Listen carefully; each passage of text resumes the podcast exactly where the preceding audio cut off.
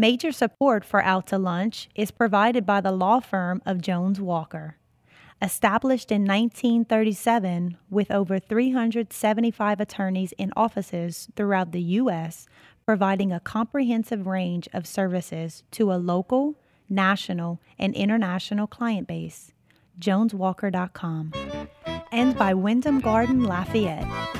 And by Sheward and Associates, legal recruiters in Louisiana and Texas.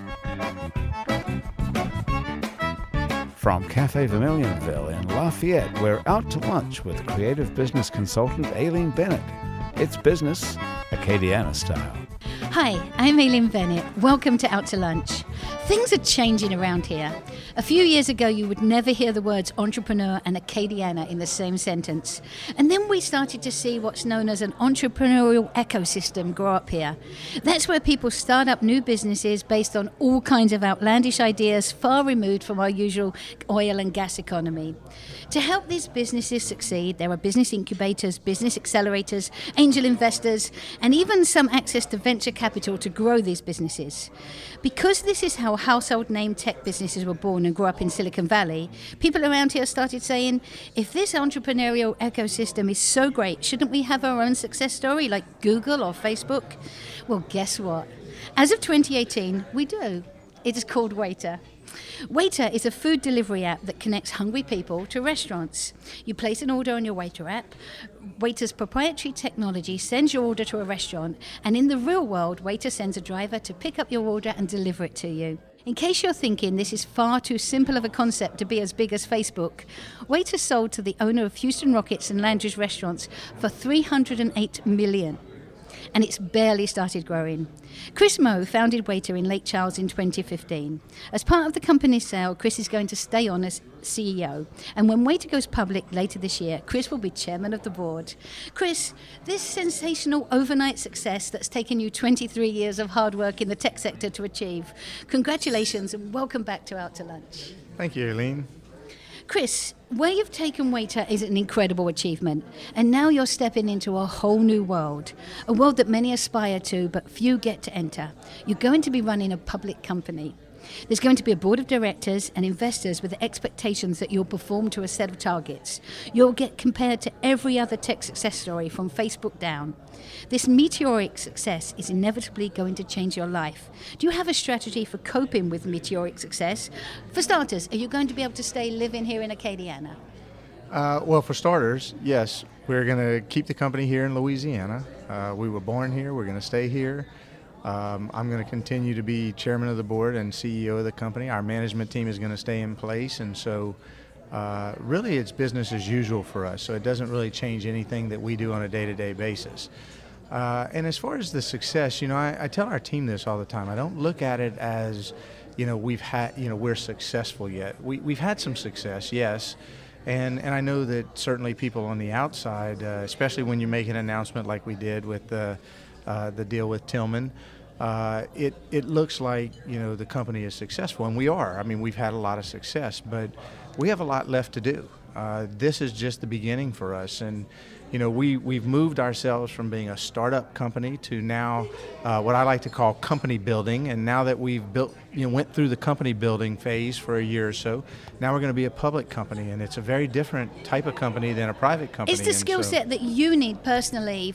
to run a startup different to the one that you need now to run a public company? In some ways, yes, very different. Um, just because you know, I'm, right now I'm answer I answer to shareholders, but they're private shareholders. Uh, as a public company, very happy CEO, private shareholders, happy, happy private shareholders, and we hope to have happy public shareholders as well. But uh, of course, you know, there's reporting requirements, there are specific things you can and can't do as a public company that you don't have those constraints as a private company. So it's going to be different. Uh, but we're ready for it. Let's go back to the beginnings because everybody likes your story now. Originally, at one time, you were called Moe's to Go and then Foogle, which is food and Google combined. Tell me how you got to the name Waitr and how it all started. Yeah, so not, not exactly like that, but I did have a company called Moe's to Go where you ordered on the internet, we cooked the food and then delivered it to you. And it was a concept that I was testing and trying out. And this was in uh, in the mid 2000s, you know, 2008, 2009, I think. Um, and so that was kind of the foray to what is now Waitr. I mean, that's where the idea started. Uh, then, when I went to Startup Weekend in Gainesville, Florida, in October of 2013, which is where we actually founded Waitr, uh, I had intended to pitch the idea and call it Foogle. Uh, get the food you want delivered to your door. But uh, it ended up being Waitr, and we ended up winning that Startup Weekend competition. So, at that weekend, somebody else actually pitched a very similar idea. Well, someone else actually pitched the idea for dine in. So it was you sit down at a restaurant, you order on your phone. Uh, when you're done, you pay for your food. So, um, so I joined that person's team, and that's what became Waitr. And Is it that flexibility that's made you as successful as you are today? Uh, yeah, well, I think it's any any entrepreneur has to be able to move pretty quickly, right? And so uh, we started out in the dine-in space. We realized really quickly that there was a lot of friction in that process. You know, servers would have to educate consumers. Consumers wouldn't know what Waitr was. Servers didn't want to educate consumers because they felt it a threat to their job. Those kind of things, and so we had to pivot. And, and delivery and carryout was always part of the plan, but it was going to come later. So we pivoted to do delivery and carryout first, uh, which just so happened that that was really the pivot we needed to make. And right now, you're in how many cities? Uh, we operate in over 250 cities in 11 states. Wow. Yeah. That's- All started right here in South Louisiana. And what's your growth plan? Do you, what's, do you have a plan? Do you have kind of a target on your board to where you're going to grow next? Yeah, so we, we've identified uh, over 80 markets just in the southeastern part of the U.S. that we can grow in. We're in 34 of those 80 markets today, which make up that 250 cities. Uh, those 80 markets make up uh, probably 1,500 plus cities uh, in the southeast. So we'll continue to expand there. But we also, as a public company now, will have access to capital that we didn't have access to before, and we'll be able to expand into cities beyond just that 11 state southeastern area. So we'll look at the Midwest, look at going further up the East Coast, uh, moving out into the West Coast. Uh, not so much the West Coast, but moving out west. So is international somewhat. So, domination the actual uh, aim? well, certainly national to start. Uh, we don't have any uh, international aspirations as of yet. Your company, do you think of it as a technology company, a food company, or a service company? Uh, so we're a technology company first. Um, because everything we do is built around technology. It's what allows us to do what we do. And the thinking behind your app's pretty special. How did that happen? Uh, as far as the, The, technology behind it. Well, so so my background's technology, and so when we looked at solving the problem, what's for dinner? That, that's really the question we wanted to answer. Um, technology was a natural solution. Remember, Moe's to Go was using technology to facilitate the ordering process, and so so we built Waitr from the ground up with technology at the center, and so um, we knew that the best way to get to consumers was through the smartphone. They walk around with this smartphone uh, in their pocket all day, every day. And so, if we could put restaurant menus in their pocket, then we would be doing a service to the restaurant partners because they would have easy access to all their favorite food in one location. And so, technology was the only way to make that happen. Is that the real key to your success? The fact that you made the restaurants more money? Absolutely. Uh, I think that there's two really key components to our success. One is the convenience for consumers, uh, but the most important is that we make restaurants money. And, and that's, you know, we're a partner to the restaurant. Uh, we couldn't exist without the restaurants. Uh, so we made sure that from the very beginning, our focus was being a partner and making sure that restaurants saw a return on their investment in Waitr uh, and a significant return, just like our shareholders are seeing. And so everything we do is built around the restaurant and our technology. All of the interviews after this big recent acquisition, you kept saying it hasn't hit me yet. Has it hit you now? We're like three months later? No, not yet. Uh, you know, we still haven't closed the acquisition. We had to get our audits completed, so that's just about done. So we're getting close to closing the acquisition. Um, but even then, I don't know that it really will hit me because I feel like there's so much work to be done, and so you know, as the the CEO of the company, it's my job to make sure that our team always looks forward and not behind because what we've done and the successes we had are in the past. Uh, but if we slip up now, then we'll never make it to the future. And so we're very heavily focused on the future. Uh, so I don't know when it'll hit me or if it'll ever hit me, um, but you know, I look forward to continuing the journey. So I'm presuming your life's changed a little as you've become kind of better known for this. What I'm sure there are people that come up to you and want to talk to you all the time. And my question is, do they ask you to? Do they want to tell you an idea and they want you to invest in it? Do they want a job? Do they want advice? What is it that people say to you now? All of the above. it's it's uh, it's really interesting. I, I think, I guess the um, what's been most surprising uh, is kind of the unintended um, effects of, of our success to this point. And, and not just with people who are interested in being entrepreneurs, but with the people who we've touched, the lives that we've touched with what we do, um, homebound people who can now do for themselves, or family members of homebound people who can now purchase food and have it delivered to their homebound family. Um, the hearing impaired, who are some of our best drivers, because it's a job that they can do where their um, their disability doesn't get in the way. Um, you know, uh, I've got calls from um, visually impaired people who say that through the accessibility features in the app and online, they can order and do for themselves. Um, it's just been an amazing journey. Uh, the people who call me with ideas, which, by the way, there are many great ideas in Acadiana. I get calls about them all day long. The problem is helping these folks learn how to execute and turn those ideas into action. And so, you know, that's why I've gotten involved. That's why I, am I'm, you know, I do the the roundtables that I do with entrepreneurs. That's why I go to speaking events to speak to entrepreneurs. Uh, you know, I wish I had had more access to those things when I was trying to figure all of this out, or even in previous entrepreneurial endeavors.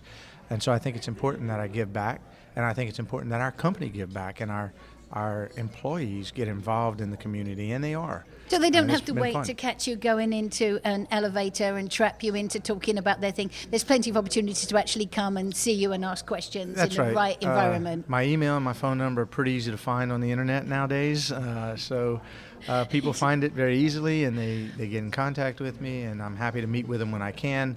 You know, I've started to do these uh, quarterly see, uh, entrepreneurship roundtables because it's gotten really difficult you know, with my regular job to meet with every entrepreneur yes, individually. everybody, everybody with a good idea. Yeah, so uh, so I'm going to do these once a quarter at the LITE Center uh, with the help of the op- Opportunity Machine, and uh, you know I encourage people to reach out to them certainly to to find um, find out when these events are going to be, so that they can come in and, and listen to our story, and hopefully we inspire them uh, and their story. I, I was in. Um, Chipotle yesterday, just about to get lunch, and someone walks up to me and says, "Hey, aren't you Chris Meaux?" And I, I said, "Yes." And he was like, "Hey, I heard your your talk at the at uh, Light um at the entrepreneurship event uh, not long ago, and I just want you to know you inspired me to start my own company." And I'm like, "That's great. You know, if I can help people do that, it's wonderful." You're listening to Out to Lunch. I'm Aileen Bennett. I'm talking with Chris Meaux from Waitr. So imagine someone that I have on the show in two years' time, and they say to me, I listened to that show that Chris Meaux on, and this one piece of advice he gave me changed my world. What is that piece of advice? Oh wow, that's pressure. Uh, that one piece of advice that changed their world, huh? Uh, well, here, here's what I'll say. If you are going to be an entrepreneur, you're going to have a ton of ups and downs. Uh, it's like being on a roller coaster. And I had a friend of mine, in a college buddy of mine, uh, early in my career, tell me one day. He said, "Chris, you know, one day you're going to have more money than me." He said, "But you know, the only difference is you're going to take the roller coaster to get there, and I'm on a freight train." right? And so, and he's a company guy, and he's worked for the same company for almost 20 years. Yeah, he now. knows And where he's going, he's yeah, gonna get right? there. And, and so, what I'll tell entrepreneurs is that that is entrepreneurship. It's a roller coaster, and so people It are going really to tell is. you you can't do it. People are going to tell you it's the greatest thing they've ever heard, and listen to what they say, but don't really. I mean, hear what they say, but you don't have to you know, l- listen specifically that you're going to do everything they say. Just take the information that they provide you, figure out how you weave it into your knowledge bank, and then execute your idea. Because what entrepreneur boils, entrepreneurship boils down to is not the idea, It's the execution of that idea. And Because so- you're in a world where there are competitors. There's Uber Eats. There's lots That's of different local things. Because people tend to think they have to have a totally original idea to make it work. How do you compete with the competitors? How do you stand out? Well, innovation is is taking things that already exist and combining them together to create something A new better, iteration, right? yes. A new iteration of it, and so, so, so I get this all the time. People would tell me, "Oh, well, Uber's going to crush you, or well, Amazon's going to crush you, or you're never going to be able to be successful." But I knew something they didn't know. I knew this industry. This was my domain expertise. I had spent time in the restaurant industry. I had spent time in technology, and if if if I'm an expert in my domain, then it really doesn't matter what they say. It's what I know that matters. Now I listen to them and I use it as motivation, and I took what they said and I made sure that it motivated me to get to where I wanted to go. But but that's what you have to do as an entrepreneur. You you have to listen. You have to take all the information and you have to put it in your information bank and use it to execute your vision. And if you execute your vision, then it doesn't matter if there are competitors. If you're doing it differently, if you're if you're doing it better, uh, you can still win, and you can you can exist side by side. You know, there's not only one major re, you know big retailer in the No. world. There's not only one successful technology company. There's, There's not, not only one, one restaurant. There's not only one restaurant. There's not only one car company, right? I mean, it's uh, yes, it's it's a huge market sector that we're in, and so there it's not a zero sum game. There's not going to be just one winner, and that goes for almost every single industry. Chris, this is the part of the show we call your brother-in-law. Ah. You finally got to the end of a long day at work and you're getting ready to go home when the phone rings and it's your brother-in-law. Usually he only calls if he thinks you might be getting ready to fire up the grill and he happens to be just around the corner. But this time it's different. Your brother-in-law's got a business proposition. It's a great idea and it's sure it's going to make a whole bunch of money for you and him. It's an idea for an app. It's a mix of Waitr and Tinder. It's called Waiter Data. It works like this you pick somebody off a Tinder type list and you send them dinner for two on Waitr, and then you go and have dinner with them. It's genius, right? What do you say to your brother in law? Are you in for developing Waiter data with him? I say start that company. That's a great idea. Let's do it. 23 years, five different startups. Uh, 23 years, five uh, five startups, one mildly successful and one now more successful, but Why did uh, this many one failures work? in between. Did it work because the others failed? Did you learn from them, or did it work despite the others failing? Yeah, no. So uh, no doubt, no question in my mind that had I not failed in those others, I couldn't have made Waitr a success. There's a couple of things I think that have made Waitr a success. One is the education that I got in those failures. That certainly is key. And when I started Waitr, I knew I didn't want to make the same mistakes twice. Uh, and then the other thing is, you know, wisdom comes with age. They always say that. Uh, and I think I'm it's still waiting. absolutely, it's absolutely true in my case. Um, at a younger age, I was too stubborn to listen to other people. I thought I knew everything, and so I didn't think other people had had anything they could teach me. As I've gotten older and, and you know gained that wisdom, I realized that there are a lot of people, both younger and older than me, that know a lot more than me. And if I surround myself with those people, and then I listen to them or hear them, right? I don't have to do everything they say to do, but if I just hear them out and and take the information they're they're they're giving me, use that in a way that helps me create a stronger company, then I'll be more successful. And that's what I did with Waitr. And in the beginning, it was a conscious effort. I had to learn to keep my mouth shut, take the medicine that I was given, because listen, in a lot of cases, it was people telling me how I was going to fail. And I had to, I couldn't just say, no, you don't know what you're talking there's about. or you're information wrong," in right? that, and There's information in you- that. yes. That's right. And it can motivate you. And, and that only comes with wisdom, right? It, it comes with time. It comes with those failures and, and having done that and having, having the, the, the need to do something different, you know, to, to not do it the same way. And so by doing that, I've learned a whole bunch more. And so those lessons have helped us be a success as well. And when I, I've been to your office a few times, and when you walk in, everybody's happy. Is that a deliberate somebody's here, we have to look happy? Or how did you build a, a happy team? No, the the reason everyone's happy when you walk into my office is because I'm traveling an awful lot now. Aileen. so they, they're happy about that. So they don't have to see me as often. No, no, but really, you know, yes, I wanted to build a culture of people that got out of bed every morning and didn't say, "Oh, I got to go to work today." I wanted a culture where people could get out of bed and say, "I get to go to work." And I hope we've done that to some extent. Not always. We're not great at it yet. We still, you know, we're still it's still evolving. Um, but you know, there are a lot of freedoms in our company that you don't have in other companies, and those freedoms turned into productivity.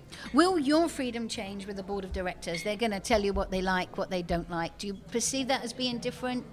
Uh, so, so I've been thinking about this a lot, and I've been talking to other people who have have to answer to public company boards and uh, we we're putting together a great board of directors. And, and are you getting great, to choose them? Uh, m- me, along with some of our shareholders and our current board, are, are making these selections, uh, and our partners with Landcadia. But uh, but the important thing that I've learned about having a board of directors is you want a board of directors that's accountable to the shareholders first. That's their job. They're they're fiduciarily responsible for the shareholders' investment. Uh, but you also want a board of directors that you can learn from, and that can be a sounding board, and that can help help me as a le- the leader of the company continue to guide the vision for the company. And so, uh, if we if we do our job well, then I'll have a board that I'm working alongside of instead of working for, and and that's really what I want. I want a board that will work alongside of because me and my a, shareholders. There's a history of founders kind of not being in the companies anymore once a public thing takes over.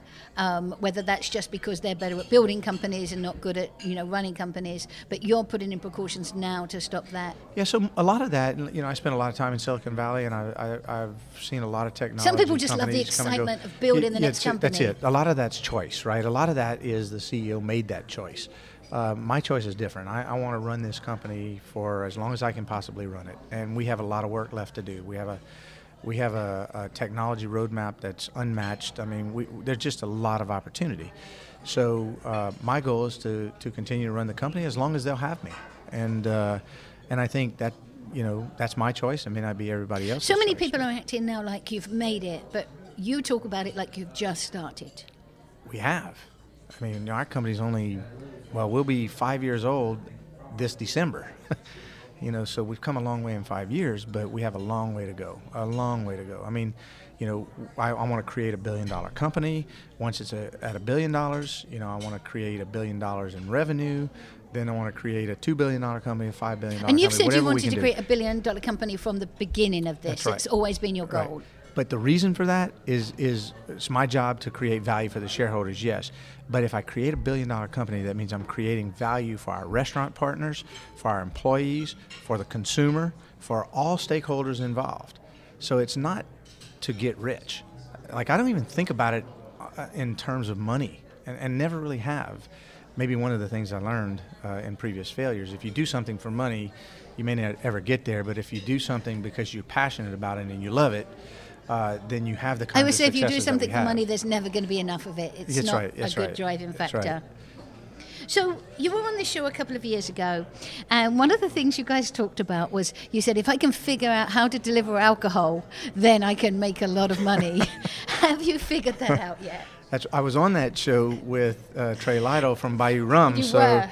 yeah, we were we were uh, doing a little brainstorming during the show there, but uh, so yeah, we we have uh, or we're in the process of rolling out alcohol delivery. Um, so we can have cocktails delivered. So not in Louisiana just yet, but uh, we tried to work with the Louisiana legislature this year to get alcohol delivery laws passed. Uh, we weren't successful. Uh, we're going to continue. We've created, uh, or the, the governor has created a task force uh, to study this this concept. We're working with the governor and his team. We're working with the legislature uh, to to try to make uh, or create laws in Louisiana that are that are sensible for alcohol delivery. You, I, the way I think about it is, if we're delivering alcohol, then people aren't, aren't out on the road going after it. So uh, it makes a lot of sense for us to to be able to deliver alcohol. Uh, we hope to be able to do it from our restaurant partners, not just from grocery chains and others, but we want to do it for all. Uh, so yes, we're gonna we're gonna continue to study that. We're gonna continue to push to try to get it uh, to get it approved. And once you've got that, we'll, we'll, have you back on the show to ask that question again. Hopefully next year when, when you have me back, we'll, uh, we'll be able to. Apparently, we're done. having Chris every year now, so that's right. I'm good with that. Yeah. Sometimes the destination is the journey, and that can be an adventure. But sometimes the destination is the destination, and it's nice to have arrived. Chris, it's not like your struggles are over or you're anywhere near retirement, but it's nice to take a moment and savor in your hard-won success. All of us in Acadiana are proud of you. We're eagerly following what happens to Waitr, and we all know that you're poised at the brink of something potentially really big. On behalf of everybody, we wish you continued success and happiness. Thank you for taking the time to join me today on Out to Lunch. Thank you so much for having me. My guest on Out to Lunch today has been Chris Meaux, founder and CEO of Waitr. You can find out more about Chris and Waitr by following the links on our websites, krvs.org and itsacadiana.com. The producer of our show is Grant Morris. Our technical producer is Eric Morrell. Our researchers are Anne Christian and Ali Coates. If you want to know what Chris and I look like, you can find photos from this show on our website and Facebook pages. These photos were taken by Thomas Peters. You can find more photos by Thomas on his Instagram feed at Curating Life.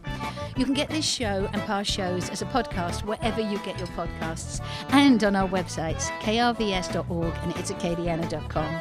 You can keep up with us on all kinds of social media by going to our websites, itsacadiana.com and krvs.org. Out to Lunch is a production of INO Broadcasting for itsacadiana.com and KRVS 88.7 FM. I'm Aileen Bennett. Thanks for joining me today. I look forward to meeting you again next week around the lunch table for more business Acadiana style on Out to Lunch. Out to Lunch Acadiana is recorded live over lunch at Cafe Vermilionville in Lafayette. Cafe Vermilionville is open Monday to Friday for lunch and six nights a week for dinner with a courtyard that sets the scene for fine Louisiana cuisine. The Out to Lunch Acadiana theme music, Encore Monsieur Nice Guy, is written by Mitch Foreman and performed by Mitch Foreman and Andre Michaud. Out to Lunch Acadiana business consultants are Pete Prados from Innovate Acadiana, The Opportunity Machine, and Dr. Blake Escaday. Out to Lunch is a production of INO Broadcasting for itsacadiana.com and KRVS 88.7 FM. Major support for Out to Lunch is provided by the law firm of Jones Walker. Established in 1937 with over 375 attorneys in offices throughout the U.S., providing a comprehensive range of services to a local, national, and international client base joneswalker.com, and by Sheward and Associates, legal recruiters in Louisiana and Texas. Support for Out to Lunch Acadiana comes from Wyndham Garden Lafayette, located off Pinhook near Kali Saloon. Wyndham Garden Lafayette is a pet and family friendly hotel with reception space for large and intimate events, free parking, free Wi Fi, and a free shuttle within three miles that includes the airport and downtown restaurants.